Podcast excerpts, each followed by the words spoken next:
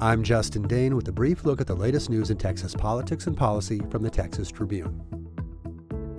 A religious nonprofit stopped letting Texas house foster kids in a facility it owns this fall, days after two teenage girls staying there snuck out and were sexually assaulted.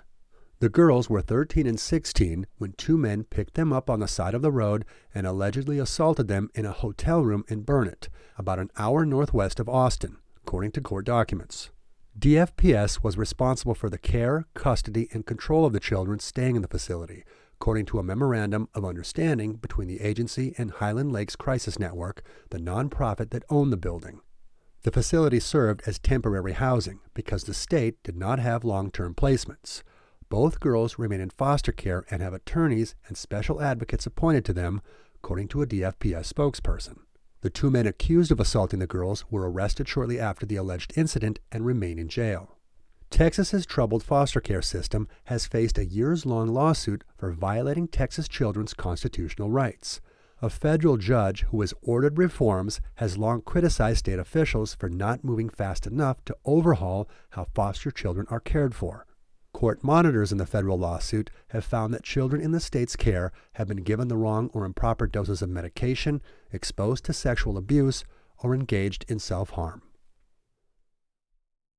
A Texas National Guard soldier patrolling the Texas Mexico border shot a migrant Sunday morning just west of McAllen, according to an internal Texas Military Department document obtained by Military Times and the Texas Tribune.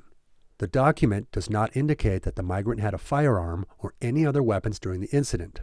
The injury is not life threatening. The soldier who fired is an infantryman assigned to the border as part of Governor Greg Abbott's Operation Lone Star, a multi billion dollar mission intended to curb the number of migrants entering Texas. Around 5,500 members of the Texas National Guard remain posted along the Rio Grande since the operation began in March of 2021. The shooting is the third known incident since the mission began in which a Texas Guard member has intentionally opened fire on duty. Calling the celebration of Confederate Heroes Day a constant reminder of a horrible past, State Representative Jarvis Johnson, a Houston Democrat, on Wednesday called for Texas to end the commemoration as a state holiday. Confederate Heroes Day is celebrated on January 19th. The holiday commemorates the lives of Confederate President Jefferson Davis and General Robert E. Lee, as well as soldiers who died fighting the Union during the Civil War. Johnson's bill to end Confederate Heroes Day is his third attempt. Similar legislation didn't make it out of committees in the past two legislative sessions. Check for updates on any of these stories at texastribune.org. You can also follow us on Twitter. We are at Texas Tribune and follow the Brief Podcast for daily news updates wherever you get your podcasts. I'm Justin Dehn for the Texas Tribune. You've been briefed. Today's brief is brought to you by UT Dallas. UT Dallas enrolls more National Merit Scholars than any school in Texas.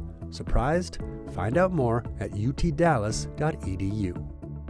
We're sitting down with Austin Mayor Kirk Watson on January 24th to talk through his vision for the city, his time in the legislature, and more. To join us, RSVP at texastribune.org/events.